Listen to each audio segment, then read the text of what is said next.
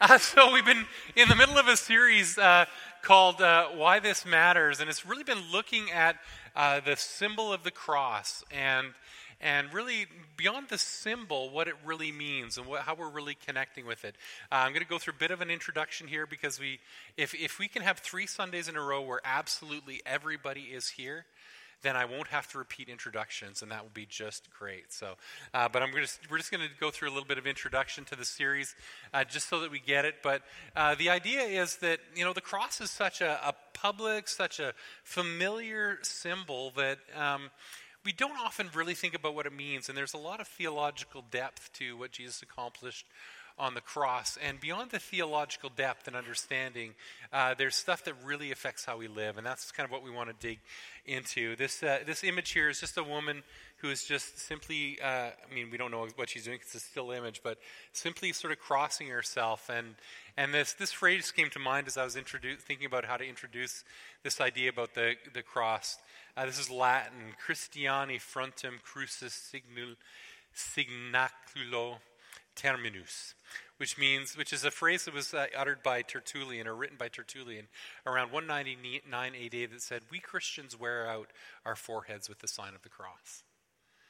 And, uh, and even before we had a lot of Christian art where the cross was an important symbol uh, in churches and in homes or, or in jewelry and all of that kind of thing, uh, Christians very, very early on, before the time of Tertullian, were identifying themselves to one another with the sign of the cross, uh, and sometimes just doing that as a sign, uh, a prayerful thought before they did any activity. But certainly in places of persecution, it would be sort of a subtle way of a Christian sort of trying to find out if this other person they're talking to is a Christian, and they would just sort of do one of these and uh, the other person would just sort of do one of these and and it was evident that they could communicate with one another uh, as believers and it would be a safe space for them to do that without uh, being caught and taken before magistrates and and all of that. So this this even from from those early days where it was just the actions of the fingers the memory uh, the cross has been an important part of christianity. And of course uh, we always remind ourselves that it's pointed itself back to a historical event to something that actually happened. And we have um, just so much textual evidence uh, to the fact that this person, Jesus Christ, uh, was crucified and, and died and, and rose again. And, and so that historical action is, uh, is, is something that Jesus took that actually performed work for us was really important uh, that way. And in the years that followed that time of, of understanding what Jesus did and grappling with the historicity of what happened and all of the growth of the church that was just sort of exploding uh, at that time, some really important concepts came out of it. And these are just now big theological words that we use substitutionary atonement, imputed righteousness, Christus Victor, uh, propitiation, expiation, reconciliation, Christus exemplar. So, all these sort of really big kind of uh, words that we see in theology books. And, uh, and the wrestling with it, if our, if our discipleship programs and our, uh, and our teaching about what Jesus did and about what the cross is all about is sort of so cerebral and sort of so book oriented, uh, it, it's possible that we can be uh, people who are sort of so heavenly minded, we're, we're no earthly good. On the other side, we could be people who uh, just don't know anything about what the cross has accomplished for us. We could be like a poser. We could be like uh, the guy on the beach with the surfboard who clearly has no intention of going in the water. He just wants to look like he's got a surfboard right? And so that it, uh, there, there's really a question in terms of how we grapple with the concepts around what Jesus did for us on the cross. That we really want there to be just a high level of authenticity. We really want it to be real. We want to understand it, and we want it to uh, affect our lives. I was in getting my passport uh, photo uh, taken the other day, and uh, it was just a, it was just kind of a hilarious experience because if you have you had your passport photo taken recently you're not allowed to smile, right? You're you're aware of that? yeah. Yeah, I got I got the spiel, you know. So just so you know, you sit down and I'm gonna take your picture. Uh, you're not allowed to smile, and so I'm like this. I'm like, she's like, okay, so you're not allowed to smile, but you also shouldn't look like a terrorist, you know. So so she's like, okay. she's like, I'm like, okay, so like, you know, like I'm trying to do something with my face. No, she's like, just maybe just smile with your eyes. I'm like, It's like, like how am I doing this? Like, like authentic, but but without showing your teeth. And I'm like, it's like just ridiculous. And the woman had me tied in such knots, and we were just laughing our heads off. But that's what it really comes down to: is how do we how do we do this in a way that's just just really authentic and really real, right? How do we do Christianity in that way? And and in terms of the cross and what happened uh, for those people who were uh, walking uh, with this new knowledge new understanding early early in the life of the church, for them uh, walking with it authentically meant some really serious stuff. Uh, this is uh, Ignatius of Antioch, 84 AD, so very shortly after the time of Christ. As for me, my charter is Jesus Christ. The inviolable charter is his cross and his death and his resurrection and faith through him. And Ignatius of Antioch was eaten by lions in the Roman Colosseum in 108 AD for believing that. So, what is it about this idea that is that powerful that, that you would be willing, or, or this person would be willing, to uh, go uh, to extreme punishment in front of thousands of people and extreme pain without renouncing that belief? Like, like why would they do that? Uh, the same is true of St. Stephen. Lord Jesus, receive my spirit. Lord, do not hold this sin against them. The last words of St. Stephen before they stoned him. Don't hold this sin against them. Like, literally, passionately loving the people who were throwing stones at him and killing him. What happened? Uh, what, what, why is, like, this is just a piece of jewelry that people wear. Why did, why did this guy die for that? Like, how did this change him so much? Like, like he, he must be taking this ridiculously seriously. And, and of course, St. Stephen is just echoing the words of Jesus Father, forgive them, for they do not know what they're doing. So, something about what Jesus said and did on the cross uh, performed uh, a radical transformation in the lives of the people who heard the story, and it's performed a radical transformation in my life. And so the question is, is what are those things, and, and how do we really connect with them? So the reason the early Christians endured that hardship was that they had they believed that the cross worked; it had changed them. It changed them. It changed their friends. It changed their families. It saved marriages. It, it, it put them in a place where they knew that they had an intimate relationship with God. Um, and so when, when we look at what theologians have developed in terms of thinking through some of the core ideas about what came out of the cross, it's really answering these basic questions. I can't pay for my mistakes. I can't seem to do enough. I experience spiritual darkness. I don't know what God is like. He must be angry at us. I feel worthless. Others have wounded me deeply. I can't stop doing things that hurt. I have no right to be with God. I feel distance from Him. I don't know how to live. These are the deep, deep questions that we wrestle with as humans if we're honest.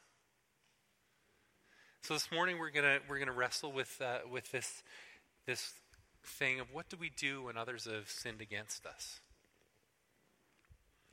What do you do when others have sinned against us? The image on the screen is of a guy breaking uh, into an, uh, into a person's house. Have, have any of you had your home broken into and had stuff stolen? It's just been not not very many of you. But do you know what that feeling is like? If you talk to someone who's had that experience, What's that? Somebody stole our car, took it for a joyride, and turned it to a yeah, like so. So things things happen to you, but but what what happened? Like I mean, I can I can only describe it from Anna and my perspective. We've never actually had someone come into our house and, and steal our stuff, but but people who've had that experience, they feel like their home is violated, right? They can feel very unsafe going back into that space. And, and, there's a way in which there's a, there's a sense of uncleanness about it because somebody's been in your space and been there without your permission and done things that have, that have violated your rights of property, your rights as a person. Uh, the time Anna and I experienced uh, this wasn't through a theft, it was a bizarre thing. It was up at the cottage and a, a tree fell on the roof of the cottage. And uh, and what happened? Uh, we just got there at dusk. We got up there pretty late. It's Anna's parents' cottage, and a, and a, a branch from the tree had punched right through the steel roof and, and, and was protruding down into the cottage. And we went there, and I went, I could go around with a flashlight and check and make sure that the structure is okay. I don't think too much water is going to leak through that hole. Um, should we just stay here the night, or should we go home and, and, and come back and sort the cottage another time when we have tools and things like that? And, and what Anna described in that moment was just a feeling like it just, I don't know how to describe it, it just doesn't feel right. It's like, it's like the cottage has been stabbed and there's this knife protruding down into it.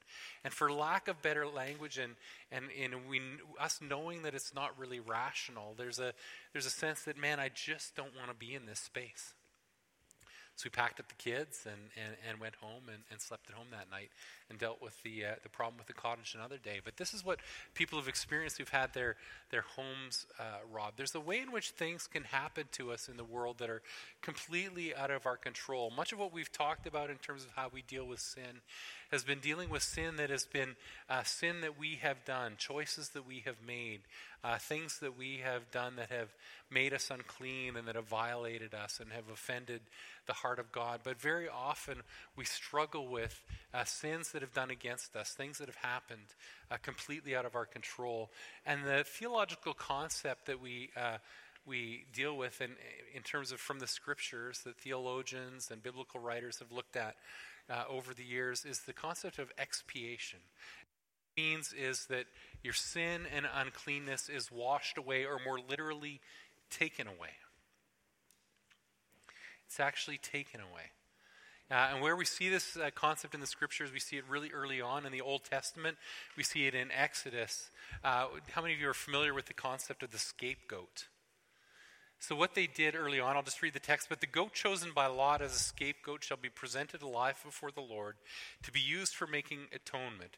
And and in particular, uh, that particular word is expiation, by sending it into the wilderness as a scapegoat. And so, what they would do as a part of the, the early process of the community inter, uh, relating to God and, and dealing with their sin is so, in some ways that sin was dealt with through sacrifice. And the point of a sacrifice is to let you know and to let you as a person be really clear that you're communicating to God and to the community that, that you know that your actions have cost the community something. Um, and so that's why you make a sacrifice of a valuable animal or something like that. That's just the, the very base idea behind all of the religious mumbo jumbo. Uh, but the other thing that was important in that community was like, there's just stuff we don't know. There's stuff that we don't see. We've interacted with people uh, from, from other lands. They brought their idols into our camp, and, and nobody can really know all of the stuff that, that they've uh, interacted with. And there's a way in which the community is just, just in some way polluted and in some way unclean by the environment that we're in. And so the concept that God gave them for dealing with that was to not only have a goat that was offered as a sacrifice by the high priest, but they would take another goat and they would bring it into the center of the temple area and they would just lay their hands on it and the high priest would just pray. And he would just pray through everything he knew about the sins of the community and the sins of the people uh, in the land that they were interacting with. And he would be literally imparting those sins symbolically uh, on this goat. And, and, and this is just a symbol that, that God allowed the people to have so that they could understand that their sins were being taken away and were going outside the camp and away from them. Like just these are just powerful images that God was using to communicate with uh, relatively primitive nomadic people, right? So a lot of the stuff we see in the Old Testament that just seems like religious craziness, this doesn't make any sense to me, was actually really powerful in terms of communicating uh, something important to those people in that time. And so they would lay their hands on the goat, and, and the priest would take the goat outside the camp, and they would give it a whack on the butt with something, and it would just go off into the wilderness and the desert. And the people would celebrate that their sins had been taken away. Expiation. And so, built early into the life of the church, God had that mechanism uh, in place. But we see uh, reference to it all through the New Testament, here, Old Testament. Here's later on, near the end of the Old Testament. For on that day, and this is speaking ahead to Jesus' time, for on that day there shall be a fountain opened for the house of David and the inhabitants of Jerusalem to cleanse them from sin and uncleanness. That there's a way in which there's just simply a cleansing uh, that has to happen. We're just going to unpack it a little bit more. But, but beyond just having your house robbed or having uh, things like that happen, happen to you, that, you know, some of us, sometimes it's just little stuff. People will say things about you behind your back. Sometimes it's an employee would betray you at work. Sometimes it's uh, you'd be in, you know, you guys all know many, many situations in which you would be sinned against in, in, in little ways. But, but sometimes it's not just little ways, is it? That we, we people are, are sinned again. I'm going to just tell you the story uh, of Mary. Um, Mary is the, it's just a random name. I don't know why I chose Mary, but uh, Mary is a, a woman that uh, that came into community years and and years ago. Uh, she was sort of in her uh, late twenties and had been uh, married sort of earlier on, like probably maybe 23 uh, married really early on, and they came into a space where they were wanting some counseling for their marriage and, and going through some really uh, difficult stuff together. And, uh, and part of what was going on in their relationship was that uh, they, were, they were in a place where, in terms of their uh, romantic relationship with them as a couple, is that it had really broken down and they were almost not showing any love or tenderness or affection to one another in, in any way. And when we got down to the, the, the, the reasons for it, neither of them could really articulate a reason why they didn't want to be together or why they didn't want that to happen. But, but the, the bottom line was that they, uh, both, and Mary in particular, just simply felt, she, she said, I just feel dirty. I just feel unclean. I just don't want that intimacy is what it came down to. And as we began to unravel uh, Mary's story, we, we saw that she had had a history of, of, abuse in her family that went back to a time when she was quite young. Uh, coming out of that, she'd been quite promiscuous through high school, and, and she'd had just a whole host of, of, of difficult things. Uh, she'd been raped. She'd had just a whole host of dif- difficult things, but it was really that uh, sense of that abuse, and in particular that rape that happened uh, in her late teens, where she just absolutely just felt violated. She felt dirty. She felt unclean on a subconscious level, and just really wasn't able, as a person, to open herself up in her marriage and, and in her life and, and, and in her family.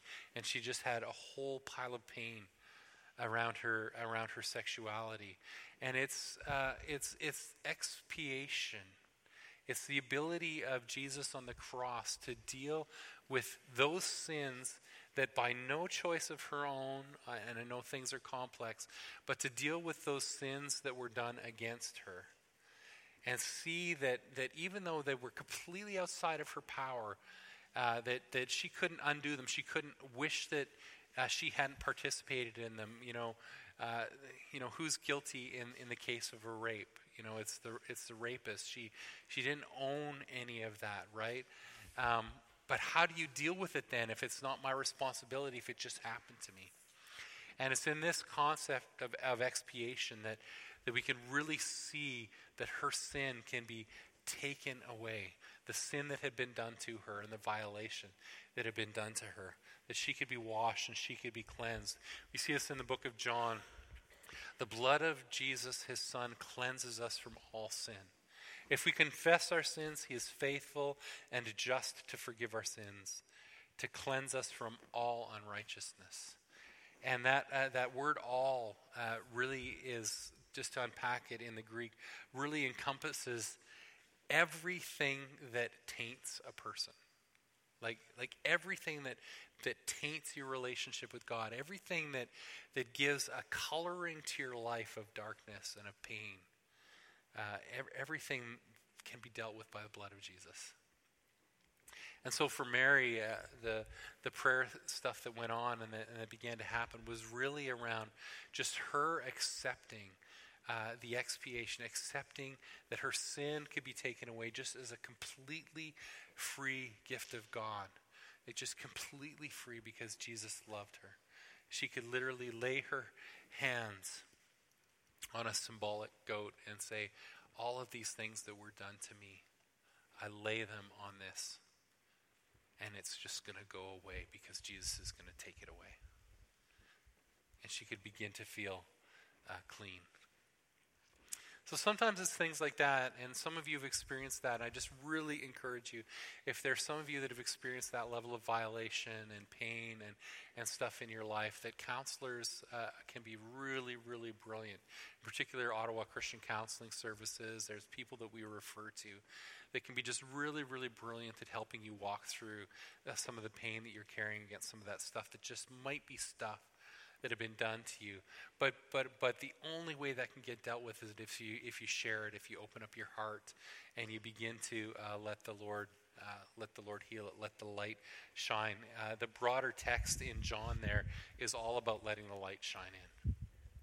It's all about letting the light shine in. And, and there's such a, when, when, when sin has been done to you, when something has been done to you, if you've been uh, the victim of abuse, uh, in any way, the, the biggest trap in it is shame, right? You feel an enormous amount of shame about these things that have been done to you. And shame causes you to cover up, and shame causes you to hide. And the Lord would just say, just trust me and gently open yourself up to me. I can set you free, and I can make you clean. I can cause your sin to be away from you. The sin that's been done to you, as well as the sin that you own and you can be set free. So for some of us, those really deep things, uh, sometimes in particular talking sometimes to guys, sometimes it's things that we've seen that make us feel unclean. We just live in a place, uh, I'm speaking specifically about pornography. Uh, we're living in a place where there's just so much access to stuff that can come uh, into, into your home and into your life uh, through whatever devices you're carrying. That, that there's just so much access uh, for for you to to just all kinds of stuff, and and sometimes it's it's it's not pornography. It's sometimes it's trauma that we've experienced as people. Uh, sometimes it's having witnessed an accident, or sometimes it's somebody who might be working as a professional in uh, in sort of emergency services or something like that. There's a way in which sometimes things that are still outside of us, but are just things that we see, make us unclean and you just feel slimed by having encountered them, by having uh, been in the world and, and, and, and run into them. Sometimes, in the case of things that we look at voyeuristically, uh, there's repentance, deep repentance that needs to happen uh, for, for guys that are going out on the internet and looking at stuff that they shouldn't be looking at. But the Lord can wash you, the Lord can make you clean, He can make you whole. Um, and again, uh, just I just want to pull out this text, sorry, without uh, just want to look at John uh, chapter 13 really briefly. Um, and this is Jesus, uh, uh, you know, just shortly before the time of his death, um, connecting with Peter around the, the washing of, of his feet. And he says this um, Jesus sort of comes down, the disciples are all there in the upper room, and Jesus does the strangest thing. He strips down to his, uh, to his underclothes and he wraps a towel around his waist and he begins to go around the room and, and, and wash his disciples' feet. This is a strange thing for a rabbi, for a master to do. And when he comes to Simon Peter, uh, Peter says, Lord, are you going to wash my feet? And Jesus says, You do not realize now what I am doing, but later you will understand. No, said Peter, you shall never wash my feet. Jesus answered, Unless I wash you, you have no part with me. Then Lord, Simon Peter replied, Not just my feet, but my hands and my head as well. Jesus answered, A person who has had a bath needs only to wash his feet. His whole body is clean, and you are clean, though not every one of you. And he's speaking of Judas. What Jesus is sort of uh, pointing out to Peter here is a, is a condition that we're all in as believers. We're all in a place where uh, if you have given your heart to Jesus and you have allowed Him to take away your sin, you've acknowledged the work that Jesus has done on the cross, you've accepted Him as your personal Savior, there's a way that positionally as people that we're, we're clean, that we know we're going to heaven. We ultimately know that we have a, a place of, of relationship with God. Again, that theological term is positional salvation. You have that place. But you know, those of you who know and have an assurance of salvation, you know that Jesus has cleansed you. Uh, you also know that there are still times when you feel slimed, right? If you're, if you're honest, you feel slimed and, and dirty and you're wrestling with, with stuff that you've allowed yourself to see or stuff that has happened to you or stuff that you've encountered in the world. And what Jesus says that is in the cross and in what I've done for you, it's, it's my passion to, to wash your feet. You, have had a bath, your whole body is clean, but you've been walking in the world and you've, you've run into pornography over here, or you've run into something on uh, that your friend said at work over here, and that's make, made you feel slimed, or somebody has uh, violated your house and your space, or somebody has uh, betrayed you at work, or somebody has told lies about you, or believed things about you that are untrue. And you know that positionally before the Lord that you're clean and saved, but just as we walk through life, we just constantly get mucked up again and again. And so, what this basin and the towel image of Jesus coming and washing our feet is just uh, his way of saying that this is a process. You're clean before him, but, but the stuff that you encounter, I want to just continually wash that off your feet as well. And so we come before Jesus uh, humbly and we let him wash our feet. We let expiation happen. We let him cleanse us. We let him take our guilt and our sin away so that we can walk forward clean and whole again. And of course, uh, later on in the story in John, he talks about how we're to do that for one another. There's a human part of that process where, through confession to one another and and everything else, that uh, that we get to participate in that with him. So, just to tell another story, and it's not the story of Mary, but it's a similar story of a couple that were in a place where uh, they had a relationship uh, with one another where their sexuality was wounded by um, the things that had happened in the past. And this is in the past, and this is a story that uh, Mark Driscoll tells. It's not my own story. Um, but he, uh, he tells the story of, of this couple who, uh, late in their life, uh, they've been married for quite a long time, and they've been wrestling with this question of why can't we be intimate? What is wrong with our, our, our lives here? And uh, the wife finally confesses to infidelity uh, early in, in the marriage and, and uh, even before that they were married.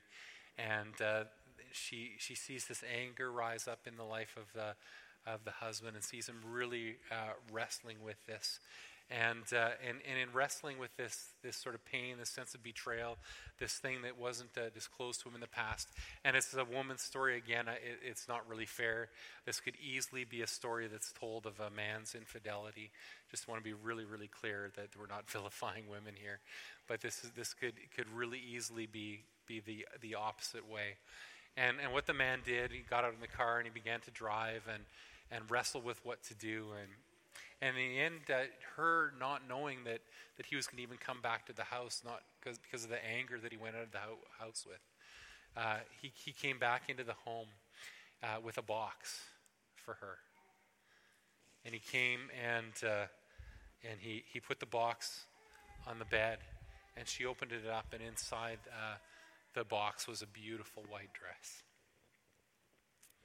And he said, My wife, will you come with me? This is more intimate than should be shared maybe with teenagers in the room, but will you come with me? And he, and he invited her into their, their bathtub, invited her into the shower. He said, Will you just let me ceremonially, even if I can, as my heart is, is able to just wash you? And he washed her and he washed her hair and and, and cleansed her physically just as an act of love and an act of intimacy and an act of forgiveness and he pulled her out of the shower and he, he dried her off and he wrapped this white robe or this white dress around her and had her had her put it on. And He said, "I want you to know uh, that those things that happened to your past, I see them no more. You are clean. You are my virgin bride. You are my precious wife, and I love you."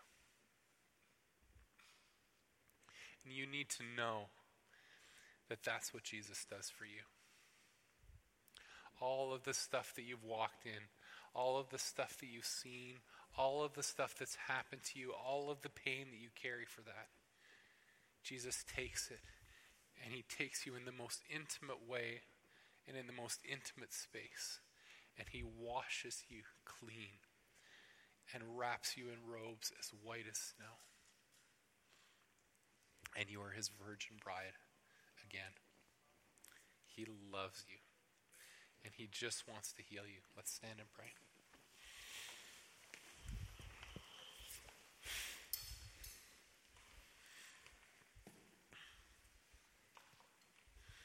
Pray for all of us here who, through walking through the mud and muck of life, are just become unclean. We've had stuff happen to us. We've run into stuff. We've made choices to see things we ought not to see. Um, things outside of us have slimed us and have darkened our hearts. And we just ask, Father, you would give us the courage and the grace to just open our hearts to you and to let the light shine in. To let you just see it. And to just know with our hearts that as we confess uh, those shameful things that we've been hiding, that we've been covering up, that we've been afraid to talk about, as we open our hearts to you, you just wash us and cleanse us. It's what you did on the cross when you said, Father, forgive them, for they know not what they do. Forgive the things we don't know. Forgive the things we don't understand. We forgive the things that have been done against us. They're beyond our power and beyond our control. And we release them to you, Jesus, and ask that you would set us free. Heal our hearts, O Lord, we pray. Come, Holy Spirit, and do your work in us. Would you allow every uh, man and woman here to feel themselves made new?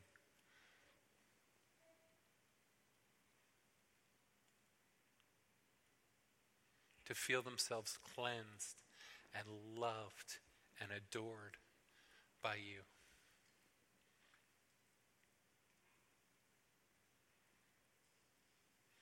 Would you give uh, to us a new identity, that we would see ourselves as holy and clean because of what you've done? Set us free, we pray. In Jesus' name, amen.